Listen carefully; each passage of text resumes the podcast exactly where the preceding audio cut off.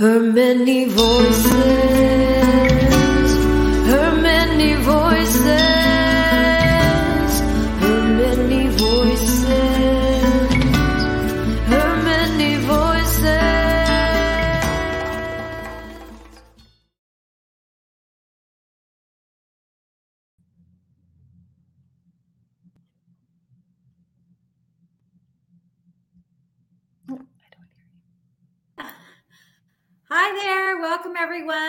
you so much for being here for another Her Many Voices uh, Lunch and Learn. We're thrilled to have Brenda Kessler and Mariana here for, from Children and Nature. Um, could we start out by having you introduce yourselves briefly, um, Brenda and then Mariana?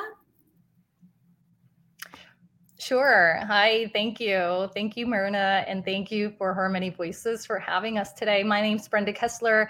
Uh, I'm a project manager with the Children and Nature Network, uh, calling in today from the ancestral lands of the Lenape in, in Hoboken, New Jersey. Hello, everyone. Thank you for the invitation. I'm Mariana uh, from Brazil from Backyards Playing Movement, and it is a big pleasure to be here today. Thank you so much. Mariana will definitely be hearing more from you later um, as we circle back to a project very specific to what you're working on. So that's great.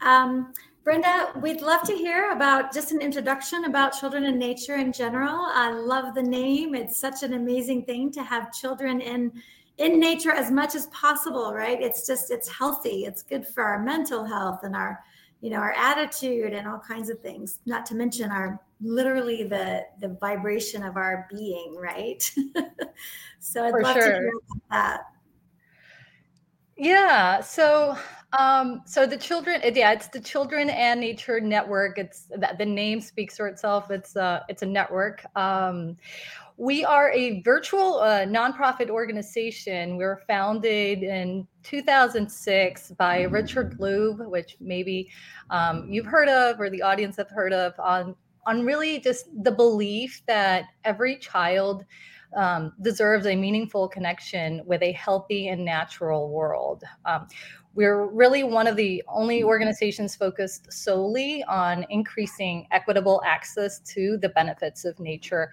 um, for children. So we strongly believe that regular time in nature makes children healthier, um, happier, and smarter, and everything you just mentioned, Myrna, and also better stewards of the environment. Um, our founder, Richard Louv, has written many books uh, about this, and people from all over the world really look up to his words. I think he's known uh, for coining this term nature deficit disorder and, and the overall need to reconnect uh, with the natural world.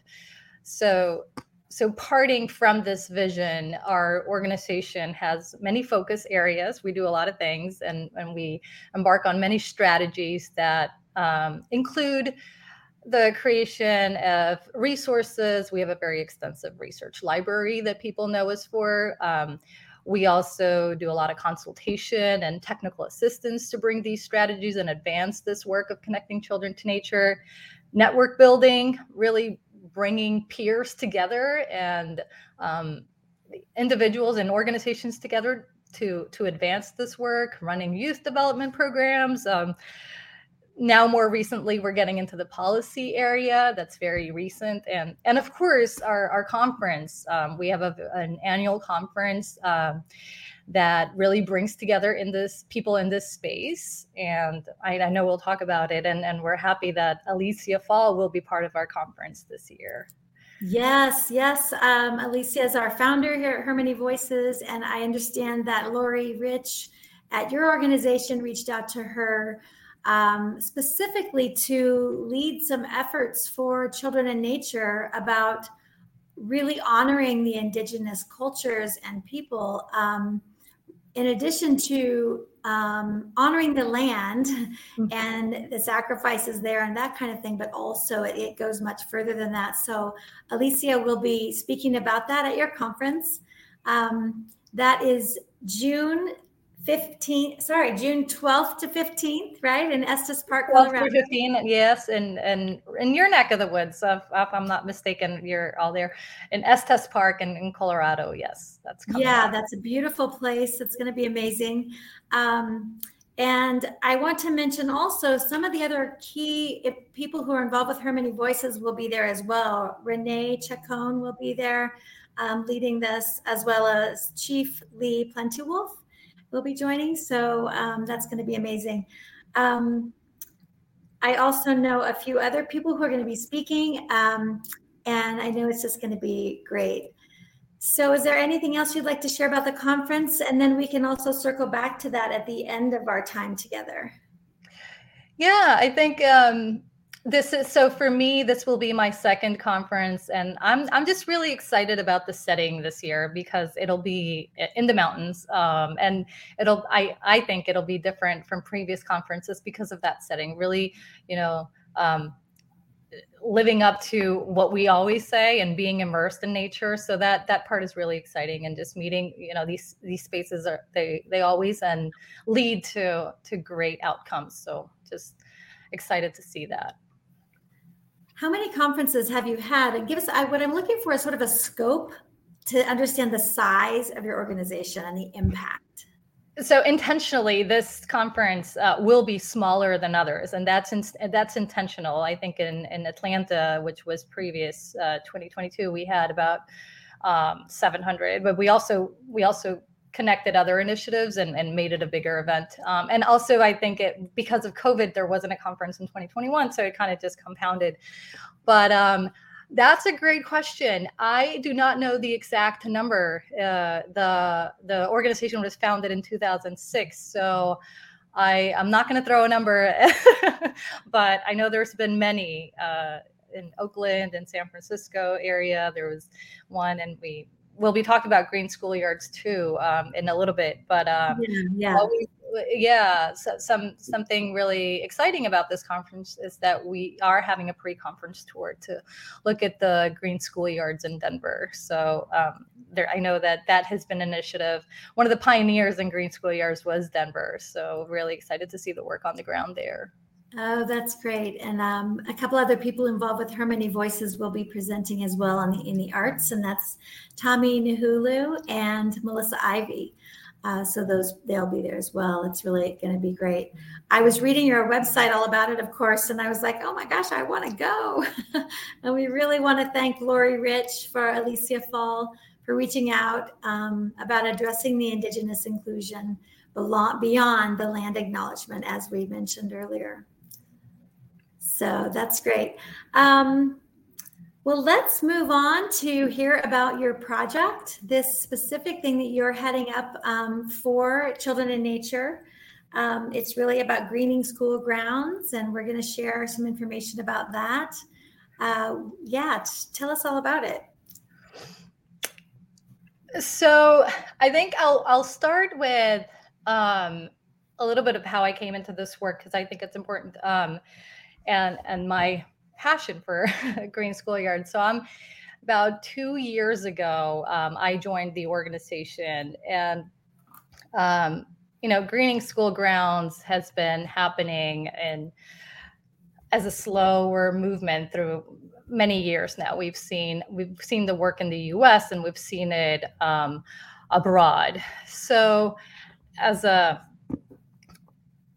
for myself, uh, as just another concerned parent, I started immersing myself in this work and looking at my childhood memories. When we think about um, childhood, when I was thinking about my own childhood memories and where are where was I the happiest? When was I, you know, what are these memories that come come back and how important are they? Nature was big. Nature was just a really big presence in my life and it really moved me into into this work and it led me back to school and then eventually led me to the Children and Nature Network and really excited about the work that all the initiatives that the Children Nature Network has worked with too, as a, as a pioneer in this uh, space too. But in 2021, we had the opportunity to um, engage in a project that would help us understand you know what was happening in this same same type of work but abroad in other parts of the world um, we know that in, in other parts of the world it's been happening for for a really long time and we know that there were lessons learned there and we wanted to build that network too so um, a little bit more background on why schools. So, when you think about it, schools are, are just such a perfect place to connect children to nature. Um, in the US, over 28 million kids in America don't have a park within a walking distance. And that's a statistic that um, from our partners at TPL. But if you think about it, they do have a school. And these schools today are typically closed um, in after school hours. They're not accessible.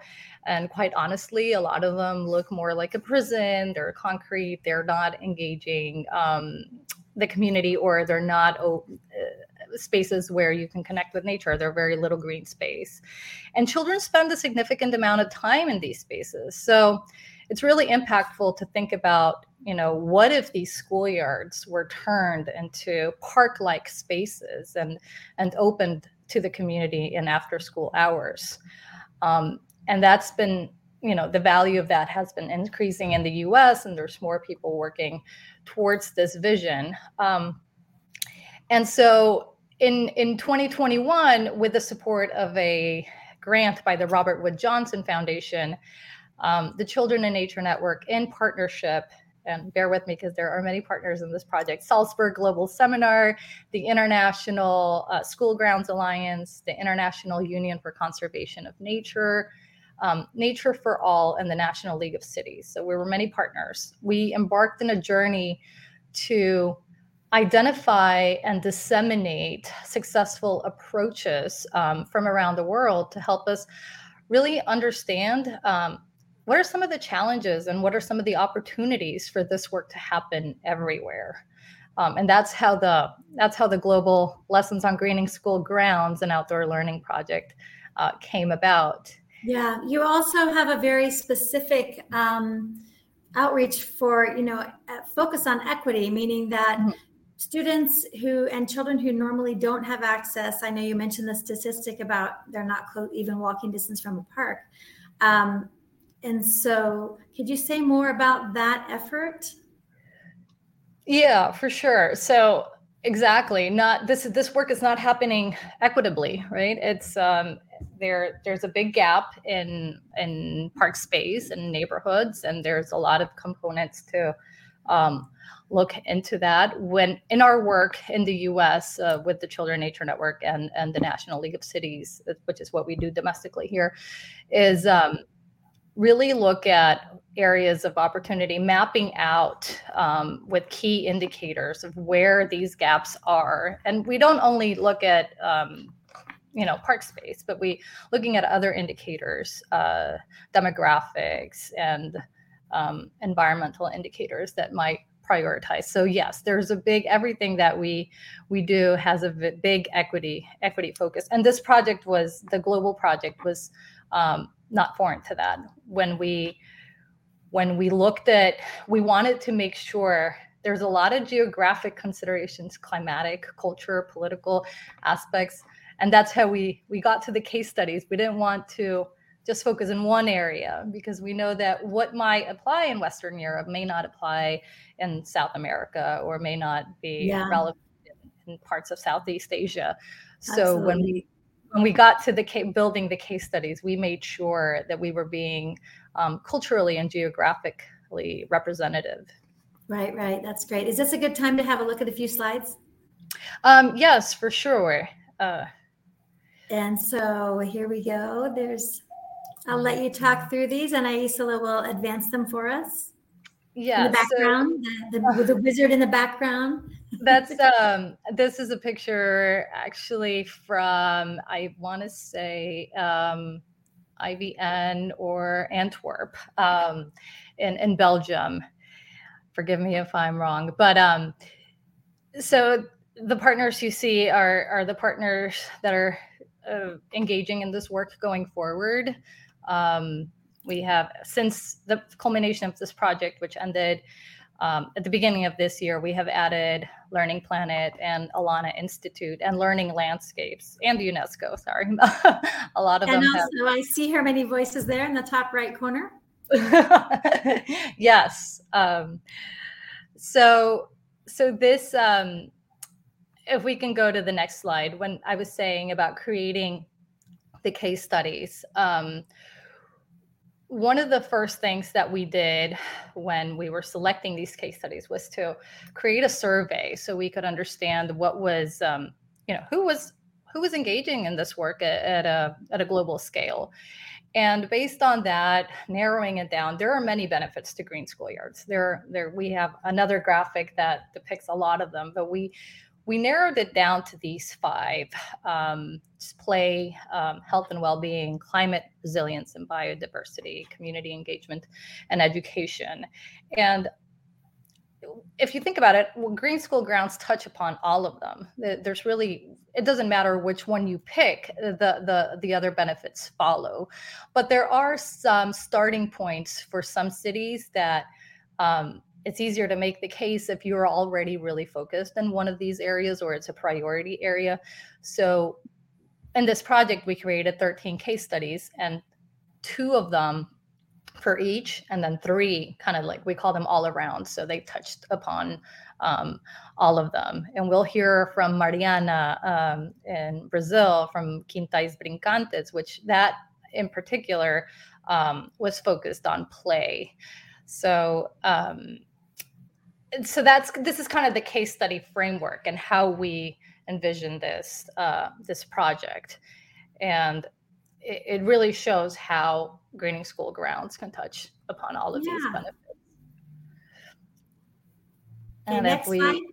yeah if we go to the next slide this is a this is a slide this is a schoolyard in paris so for Paris, really, this started as a climate resilience strategy. And again, all of the other benefits uh, follow. But for them, um, it really started with the heat waves in, um, I believe, 2017. Um, and then later on, there was another big one. And the city started looking at you know, in dense areas like Paris or New York or cities that don't have um, more space to grow, right? Where where do you go? Where do you can't add more park space? Turning school grounds into open spaces, opening them up to the community, and turning them into park-like spaces was really uh, embedded in their climate resilience strategy. So they've done uh, an amazing work. They've transformed nearly a 100 schoolyards already. And I wish I had a before picture of this one. I don't, but um, I was I, I, personally visited this one, and one of one of the stories that really struck for me was was speaking to a teacher, and this is reflected in one of the interviews, and these are all in videos, and they're um, available on schoolgroundgreening.org. But one of the stories that really struck me is that like the teacher said we stopped being policemen um, before there were a lot of fights and a lot of behavior issues in the school ground. And after the transformation you know you can see how the children are spread out in this picture and there's something to do for everyone whether you're you know you need some peace and quiet or you want to dig a hole or you want to uh, run around into a more rough play. There's there's really something for everyone. Um, so that that really stuck with me on how it just has it has changed um, behavior and um, yeah, yeah, great. These are some other pictures from. Oh, if we go to the previous one, just um, the, the yeah, the top one is in Antwerp, and then in India, there it's called Ant Hill Creations, an organization that is also really looking at um, schools and transforming their outdoor spaces by using recycled materials and really creating um, an impact for a lot of children that would otherwise not have that opportunity. Below that one is um, uh, it's an ethnobotanical garden in Morocco that is really engaging on indigenous knowledge, indigenous bringing indigenous um, plants uh, to the education, um, to a boarding school in in the high Atlas Mountains of Morocco. And then the last one, some little kids um, we visited as part of this. The only place that we actually went out and filmed the case study was in Peru. And these are some little children looking at a uh, I don't remember the name of the bug, but um, it's a methodology called children's lands, and it's creating a space, um, whether it's in an urban or rural environment, where children nurture life um, and, and, biodiversity. But they're really the leaders in this space. So granting children a space where they can they can learn by doing. It's not adult guided. It's really just about them having a space to um, to to connect with nature and learn whether yeah. it thrives or not. Sometimes we we adults want to intervene in in these spaces, but it's really important that we let children be the ones that are guiding the design and the and the and the way they play, right?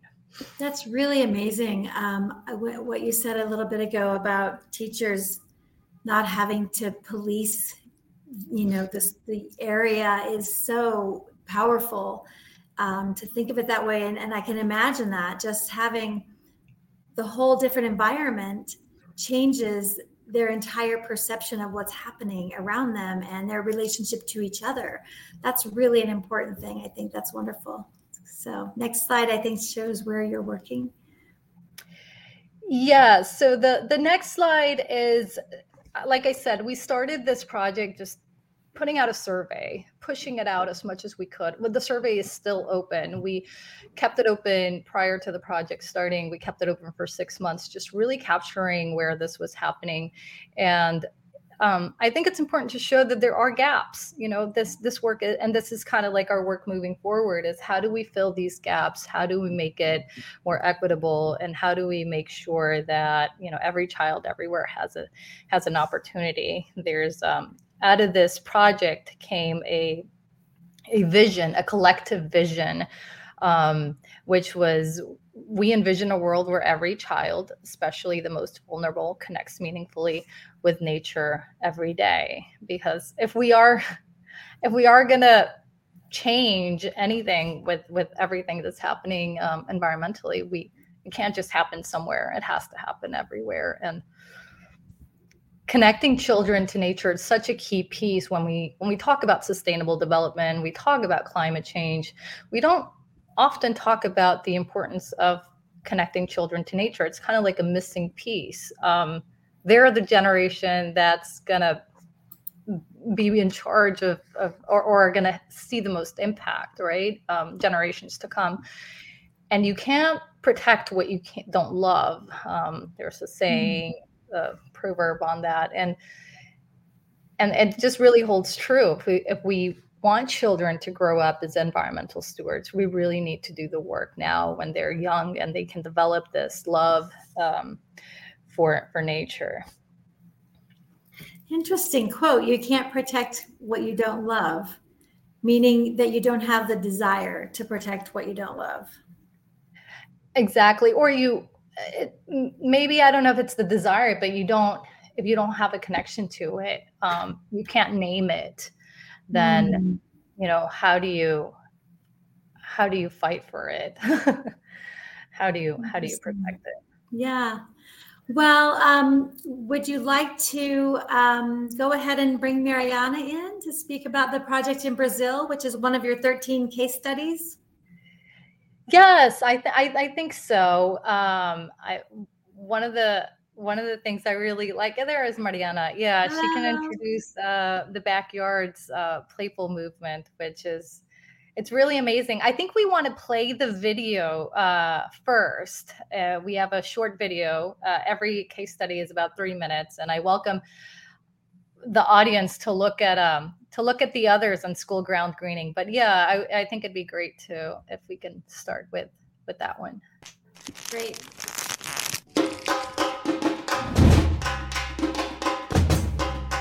Esses espaços são fundamentais para o desenvolvimento físico, emocional, afetivo, social, mental e espiritual.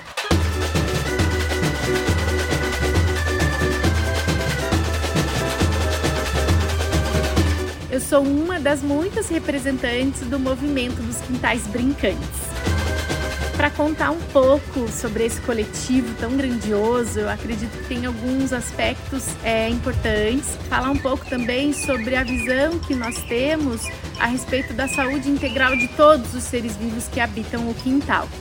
Aqui as crianças aprendem brincando, imersas em arte, cultura e contato com a natureza. Atualmente temos em nosso projeto 30 crianças, sendo que algumas delas chegaram indicadas por psicólogas e psicopedagogas, com suspeitas de TDAH, necessidade de maior socialização e rotina e falta de concentração. Faz parte desse movimento, é em sua maioria mulheres, de diversas regiões do Brasil, e nós pesquisamos o brincar, a cultura brasileira em conexão com a natureza. Aqui cultivamos uma horta e uma pequena agrofloresta junto com as crianças. Nela vivenciamos o ciclo dos alimentos, desde o plantio das mudas e sementes até a colheita desses alimentos e o consumo no nosso lanche coletivo. Prezamos por uma alimentação saudável, principalmente orgânica e vinda dos produtores locais. Os espaços quintaleiros são diversos, alguns são registrados como escola, outros embaixo de um grande pé de mangueira, por exemplo. E também é bonito contar que tem muitas mulheres quintaleiras é, levando essa prática tão rica Brasil afora movimentando experiências livres é, e ocupando praças, parques e também espaços privados. Pensando nesse contínuo cuidado com a saúde, prezamos pelo contato presencial, contato direto com a natureza e com as relações interpessoais, de modo que os jogos eletrônicos e as telas não fazem parte da nossa rotina.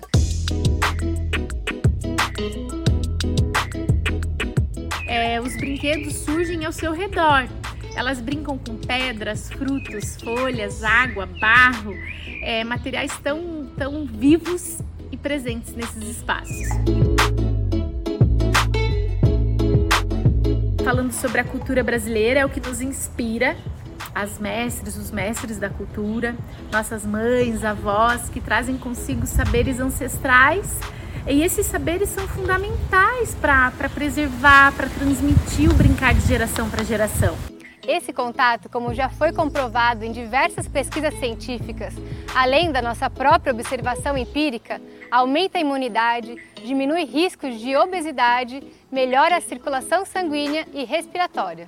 Então esse é o nosso um pouco do nosso movimento tão tão importante para as crianças, para as infâncias e também para nós educadores.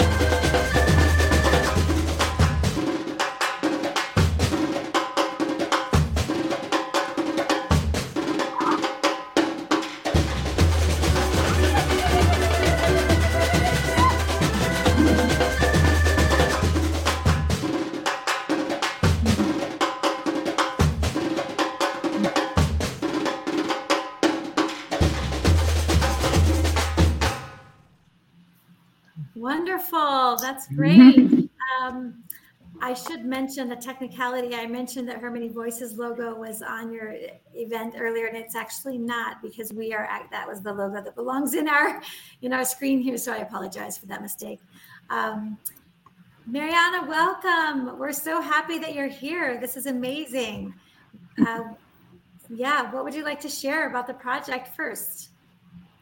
Okay, first of all, I would like to thank you all, especially Brenda and her many voices for this invitation. For me, it's a big pleasure to uh, to speak a little bit about this movement, and I want to present some slides, if it's possible. Mm-hmm.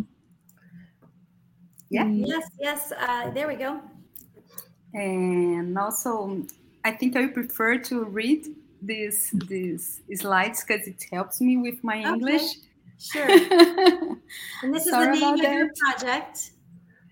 It is uh, Quintais Brincantes, um, Backyard Playing Movement. So next slide.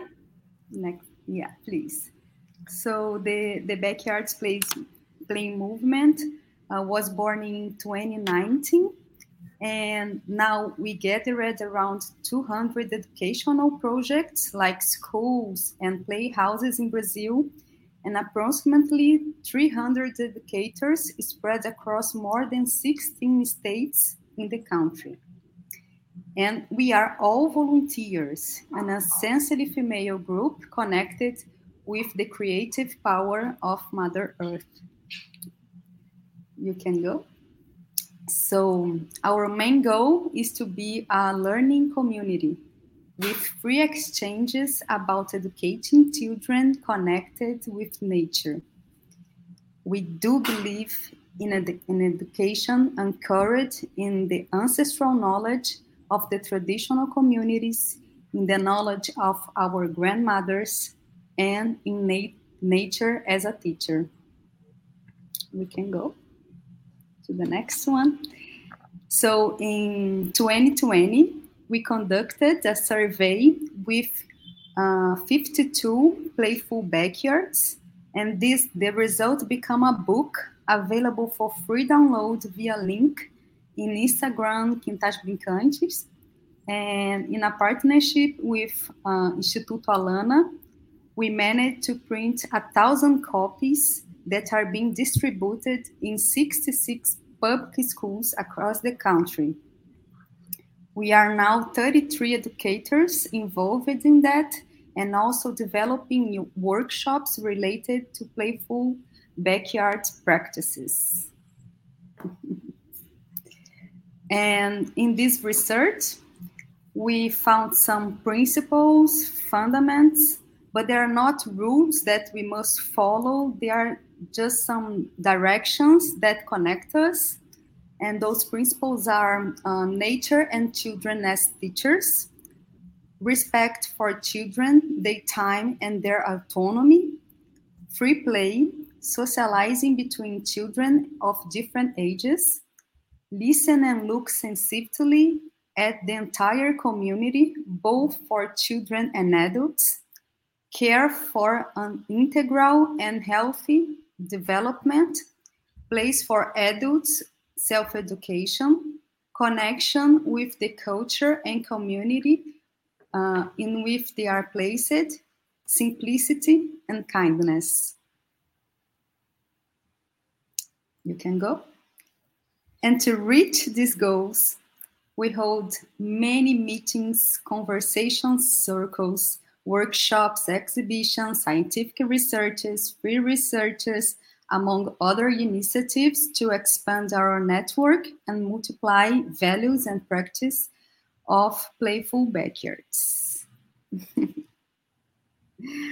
so I selected some pictures to illustrate a little bit of some backyards, especially to show how children explore nature, how they can play freely and healthy. Um, you can go to the next one. There are more some pictures, just a few, because I knew that we're gonna see the, the video. Um, but I, I, would like to say that uh, I selected pictures from different places in Brazil because it is a, a, a movement that goes across all this huge country. So it's it's amazing that we get this um, this network making just uh, of women and volunteers, almost women and all volunteers. So that's it. Thank you for this opportunity. Thank you so much for sharing that. I'll let you and Brenda chat about this.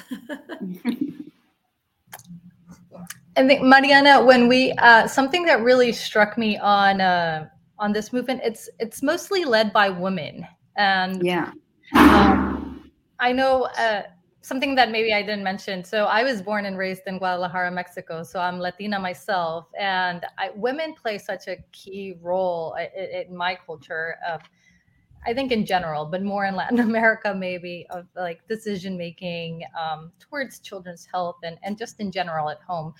Um, tell us a little bit more about how how this movement came and brought together uh, principally women. Yeah, uh, we found this answer while we we were making the research with these uh, backyards.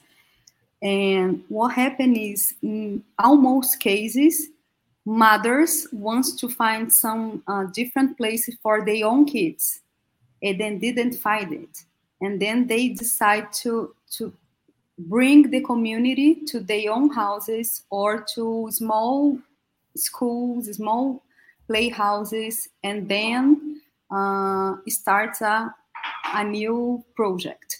That's a very common uh, history that that makes uh, yeah this movement happen so far.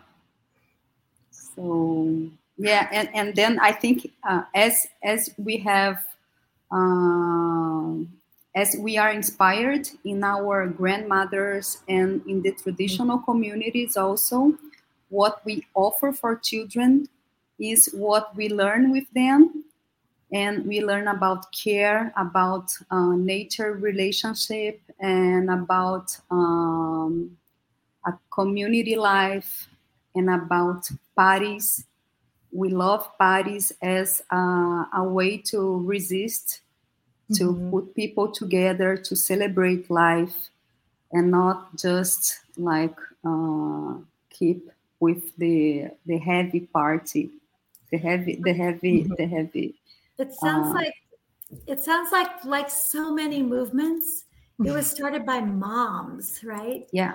I mean certainly women but specifically moms who care about their kids and want their kids to have access and to have uh, you know to what we inherently know is good for them right? Mm-hmm. um, yeah.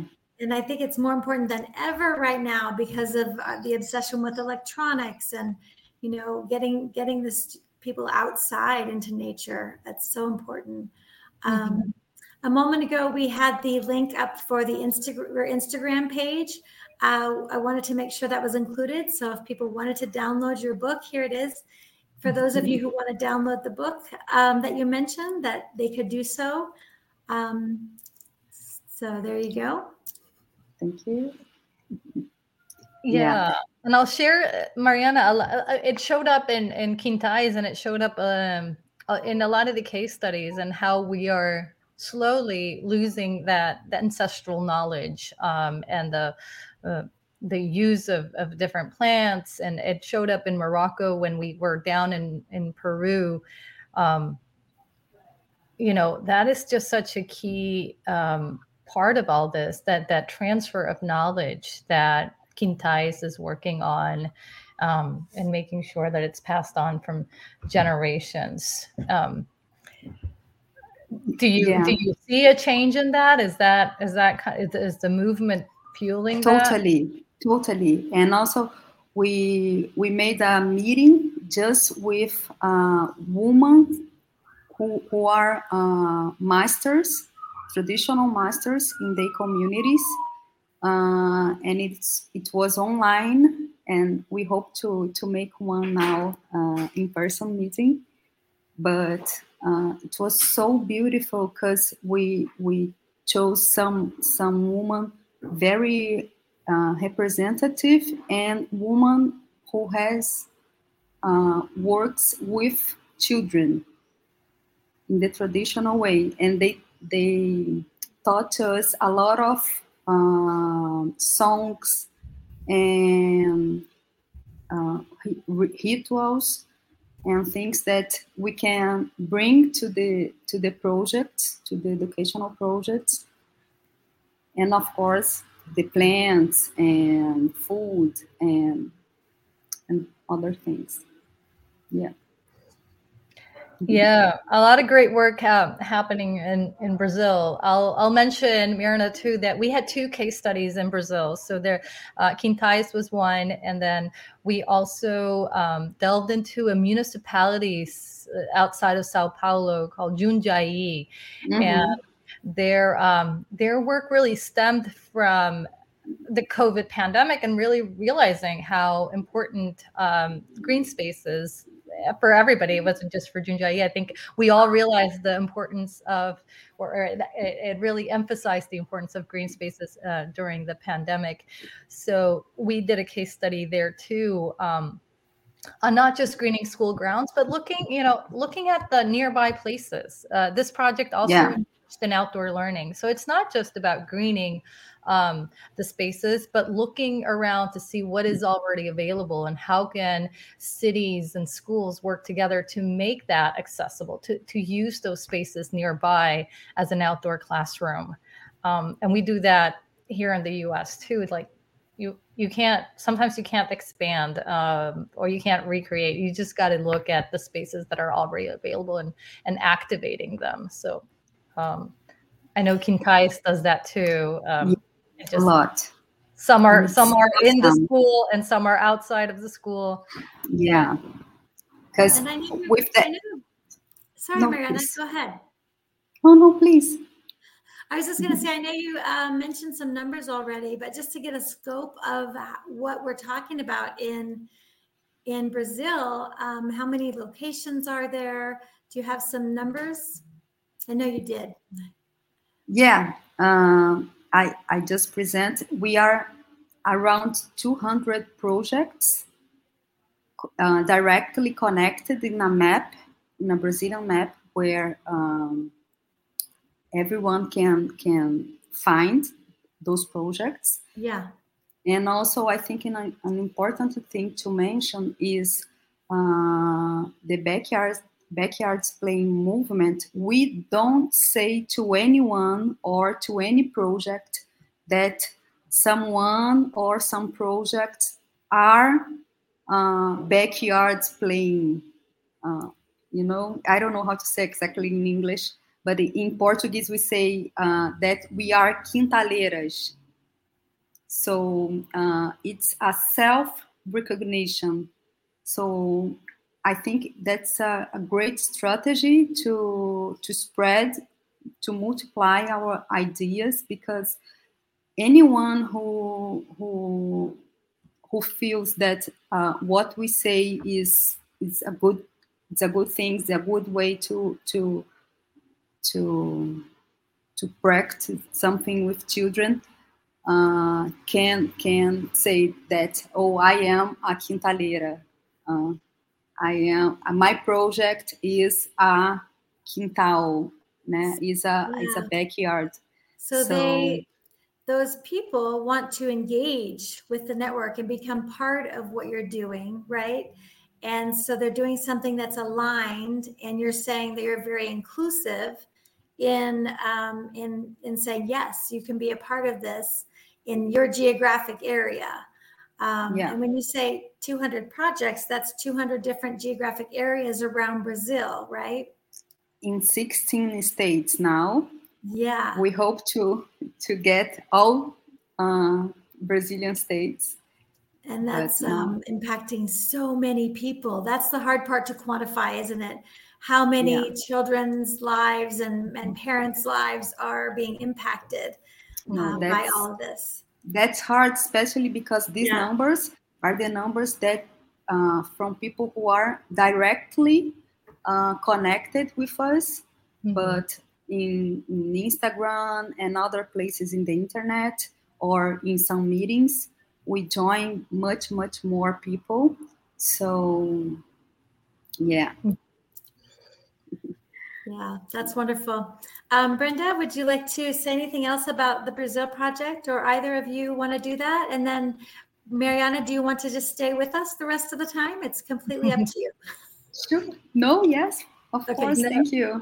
Uh, the only thing I'll say is is thank you to Mariana and to all the work that is is happening um, across Brazil. We, uh, like I said, Alana Foundation is, is now become a key partner as we move forward and continue to grow the movement because that's really the the idea here is to continue um, growing the movement. And i do want to take a moment to invite everyone who uh, this is not happening in a vacuum this is this is a movement and, and anyone in the audience should feel um, as you know empowered to join the movement. We have part of the project um, was developing a global action agenda. So um, really creating or, or, drafting some of the key steps, key areas of focus where the work needs to progress.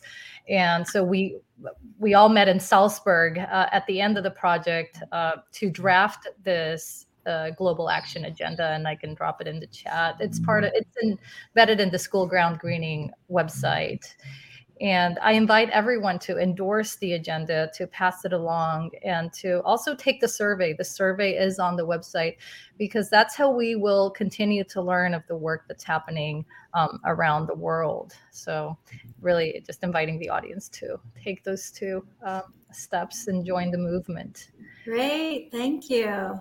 Um, Brenda, I'll let you decide if we should play now another video from another case study. We, I do think we have time yeah i think so. i thought i thought one of the one of the really interesting um there were many lessons learned through this project but risky play and and how we think about uh, risk uh, it resonated a lot with me because i guess maybe my generation as a parent to myself i'm constantly you know taking myself back on like well is this are my kids engaging in and in risky behavior because it's perceived by me or is it is it okay to let them and that was one of our case studies that from antwerp which we can play the video that talks a lot about how this plays a key role yes we could we can listen in thank you speelnatuur kan elke dag iets anders zijn. Zeker losse materialen. Daar kun je elke dag anders mee spelen. De ene dag is dat een keukentje, de andere dag wordt daarmee gebouwd, uh, waardoor dat, dat ook nooit verveelt.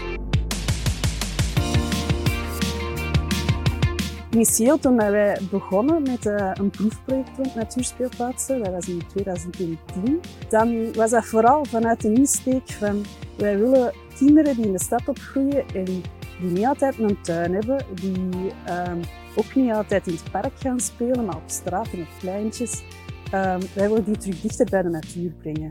de oplossing is eigenlijk, waar gaan alle kinderen naartoe? Dat is naar school. Antwerpen is een heel dicht bebouwde stad. Hè. En um, scholen zitten echt midden in de buurt. Uh, rond een schoolspeelplaats zie je heel vaak tuinen, huizen van, van, van mensen. Dus de school is daar echt wel heel centraal en, en, en, en ja, heel ingebed in de wijk. Dus wij voelen echt aan de kinderen van dat ze hier veel liever spelen dan op een traditionele speelplaats. Hier is veel meer plek om in cirkels te lopen. Dus hier worden heel veel tikspelletjes, verstopspelletjes gespeeld. Dus in die zin is dat ook wel uitlokkend om meer te bewegen. Er zijn veel minder conflicten. Er is een ander spel gekomen. Er is meer rollenspel. Ook omdat het de kinderen zich nu benoemen als wij zijn groene bevers, spelen zij het beverrollenspel in de beverhut en in de tunnel en zo. Uh, wij hebben ook een buitenkeukentje, dus ze gaan met natuurlijke materialen spelen. Wat wij belangrijk vinden is dat scholen gaan onderzoeken van welke noden hebben wij hier, welke noden hebben de leerlingen of de leerkrachten, de ouders, de buurt. En dat ze zo op basis daarvan eigenlijk hun ideale speelplaats gaan ontwerpen. Dus dat kan er overal anders uitzien. We vragen ook aan scholen om, uh, om indien mogelijk hun, hun, schoolspeelplaats te delen buiten de schooluren. Buiten lesgeven is eigenlijk een, een, een ongelooflijke manier om kinderen uh, te triggeren tot ontdekken. Het leuke aan, aan onze tuin is dat je hier ook risicovol spel aanbiedt. En risicovol spel is, is een hele belangrijke tegenwoordig in, in, het, in het vergroeningsproces. Het maakt dat je kinderen leert omgaan met risico's nemen. De dingen die wij bouwen, die bouwen wij zelf. Op het eerste zicht zou je denken een natuurspeelplaats is gevaarlijker. Ziet er ook gevaarlijker uit. Maar dat maakt ze net veiliger, omdat kinderen gaan op een natuurspeelplaats veel beter zelf het risico inschatten. Op een, een normgekeurde speelplaats noem ik dat dan, uh, gaan kinderen vertrouwen op het oordeel van de volwassenen. Uh, kinderen die kunnen spelen op, op, op zo'n toffe speelplaats, uh, die gaan zich beter voelen, die gaan zich beter kunnen ontplooien, die gaan hun talenten ontdekken. Want je kunt hier veel onderzoeken, experimenteren, leren waar dat jij goed in bent. En soms op een andere manier dan gewoon in de klas.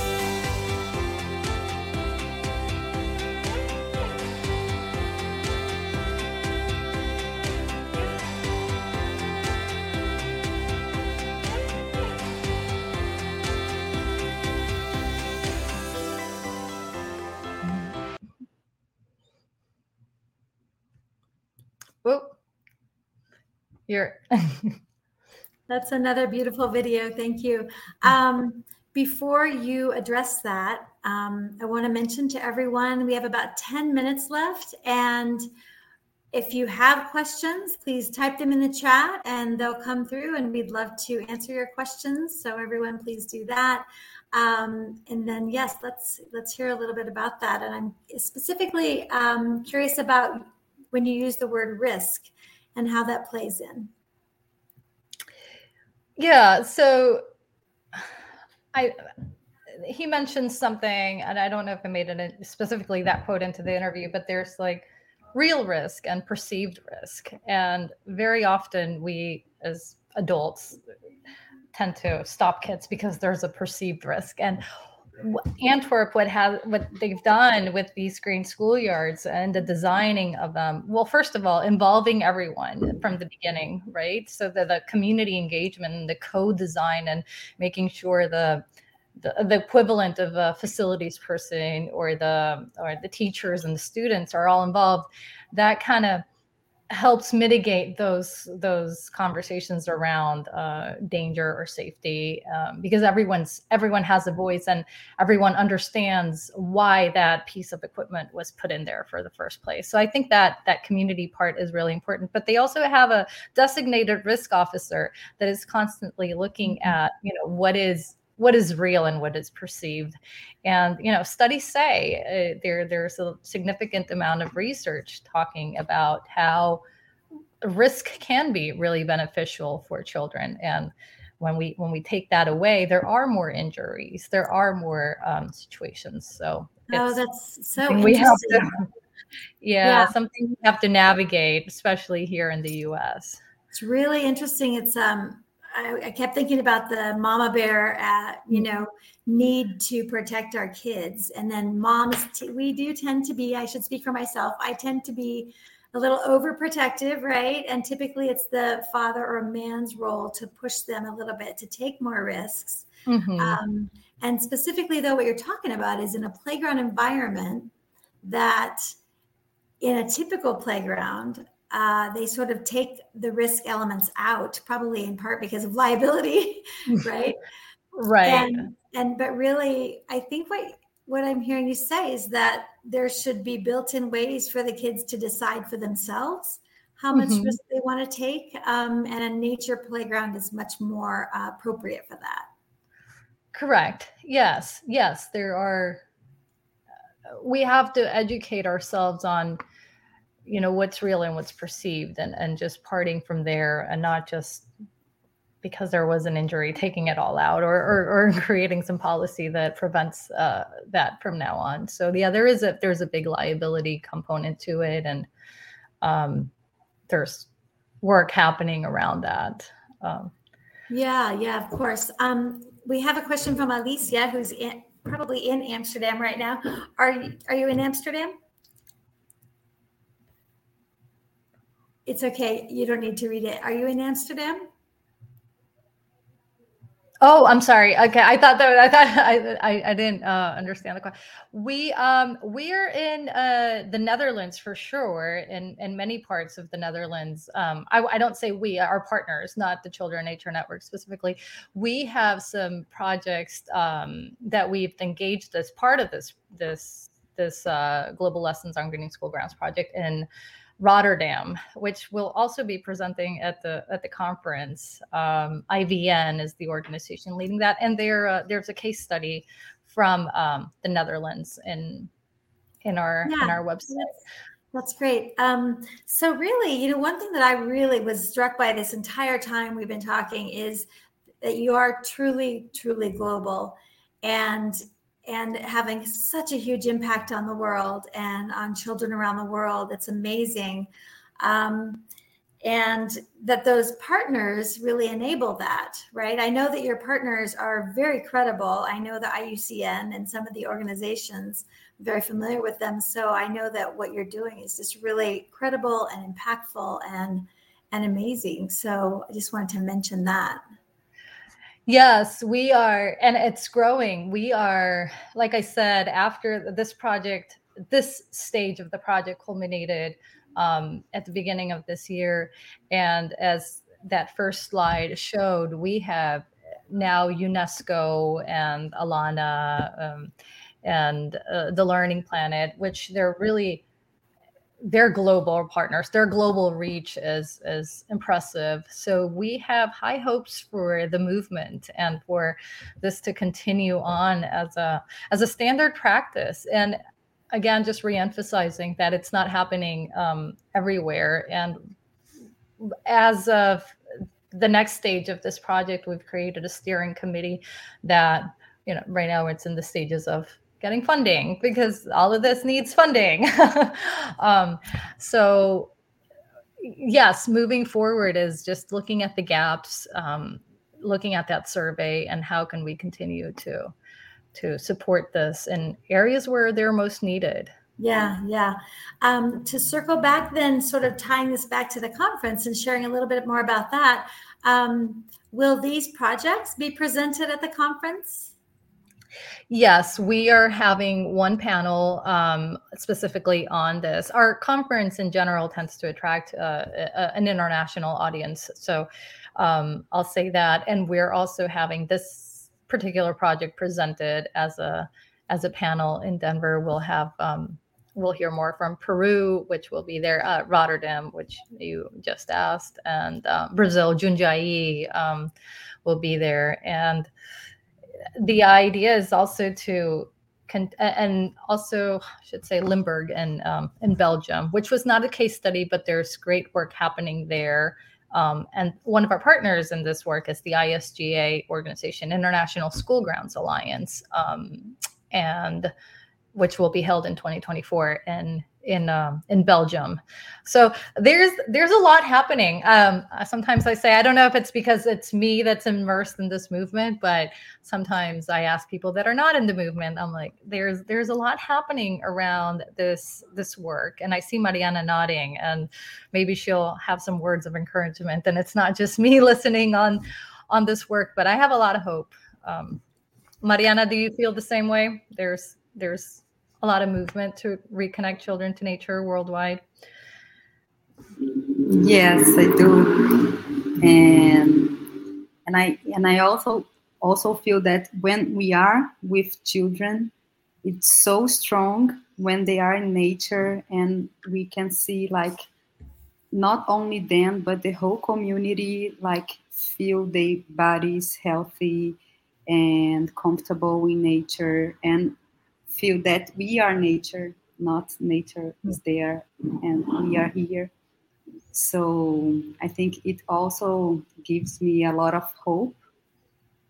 And for sure, uh, Brenda, your movement is awesome. is a big like uh, gift to anyone uh, who, who works with children and nature and this draft agenda that uh, Brenda said is a great document.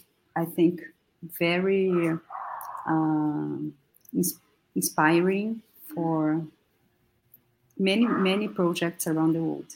And people can download that from your website, right? Childrenandnature.org. They can they can download it, but they can also endorse it. So we're right. yes. Yeah. really great. Wow.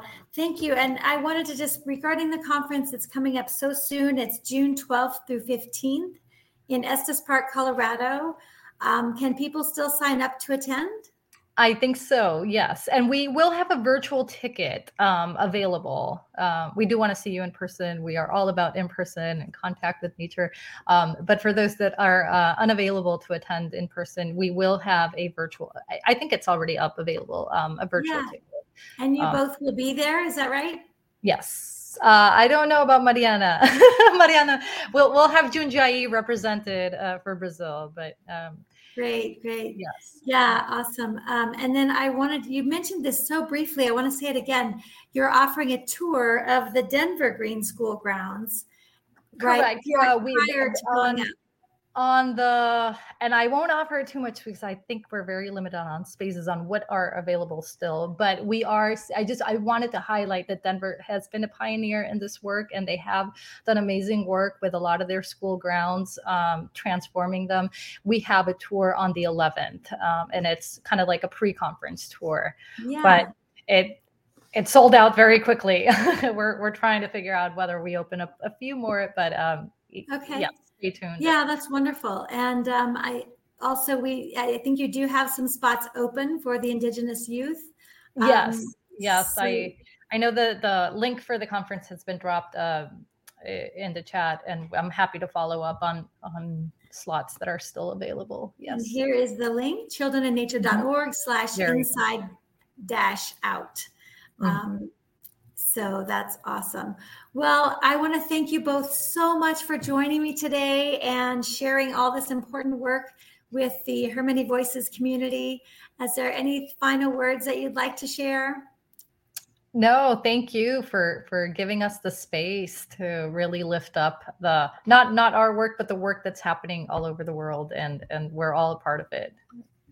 It's really a it's really a movement. So thank you, and thank you, uh, Alicia, and Marina and Isila. Thank you so much. Mariana, thank you as well. Thank, Thank you you both. so much. Thanks a lot. Yes, wonderful to have you here. Thank you. Have a wonderful day.